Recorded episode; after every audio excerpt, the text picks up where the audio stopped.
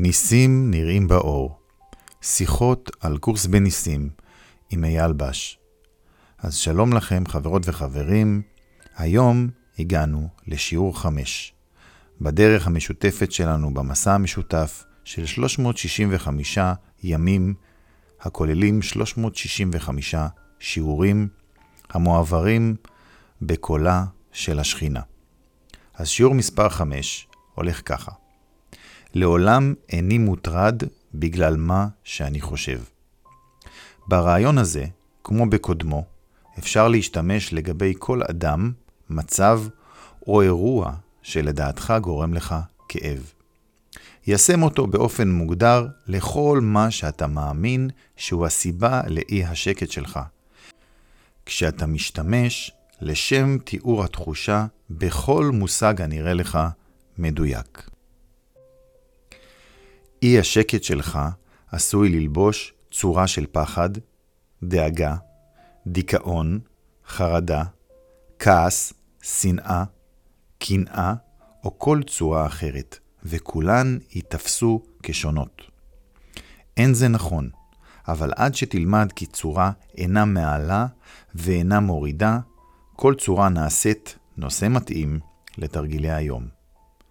יישום אותו הרעיון לכל אחד מהם בנפרד הוא הצעד הראשון להבנה, בסופו של דבר, שכולם זהים. בעת שאתה משתמש ברעיון היום בנוגע לסיבה נתפסת, מוגדרת לטרדה בכל צורה שהיא, השתמש גם בשם הצורה שבה אתה רואה את ההפרעה וגם בסיבה שאתה מייחס לה. למשל, אינני כועס על X בגלל מה שאני חושב. אינני פוחד מ-X בגלל מה שאני חושב.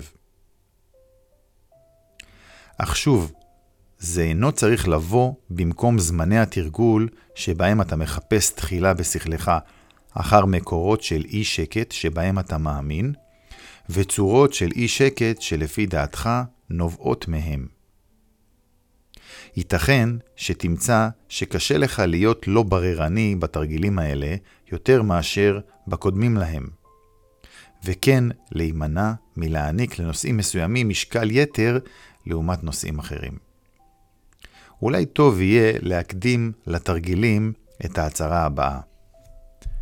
אין הפרעות קטנות, כולן מפריעות את שלוותי באותה מידה. אחר כך, בדוק בשכלך מה גורם לך צער, בלי להתייחס למידת הצער שלדעתך נגרם לך, רבה או מועטה. ייתכן שתמצא שאתה מוכן ליישם את רעיון היום לכמה מקורות של אי שקט פחות מאשר לאחרים. אם הדבר קורה, חשוב קודם על זאת. אינני יכול להיצמד לצורה זו של הפרעה ולהיפטר מן האחרות. לצורכי התרגילים האלה אראה אפוא את כולן כזהות. אחר כך, חפש בשכלך במשך לא יותר מדקה בערך, ונסה לזהות מספר צורות שונות של הפרעה שמפריעות לך, מבלי להתייחס לחשיבות היחסית שאתה אולי מייחס להן. ישם את הרעיון לכל אחת מהן, תוך שאתה משתמש בשם מקור הבעיה, כפי שאתה תופס אותו, ובשם התחושה כפי שאתה חווה אותה, והרי דוגמאות נוספות. אינני מודאג בקשר ל-X בגלל מה שאני חושב. אינני מדוכא בגלל X בגלל מה שאני חושב.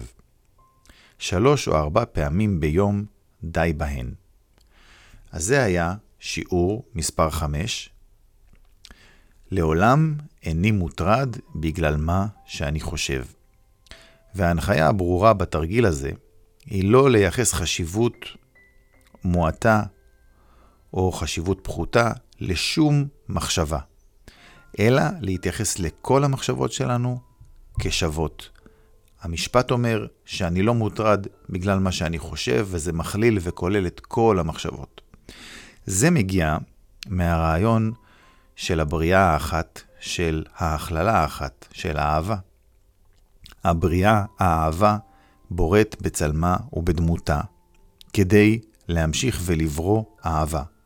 זאת אומרת שאלוהים ברא אותנו כדי שנוכל להמשיך לברוא ולהציל את אהבתו הלאה. ולכן אין הבדל ביני לבין זה שברא אותי. אנחנו אותו דבר. ההבדל היחיד, אם קיים, הוא שאני לא בראתי את עצמי. זאת אומרת, האהבה בראה אותי ואני לא בראתי את עצמי, אבל חוץ מזה, אנחנו אותו דבר.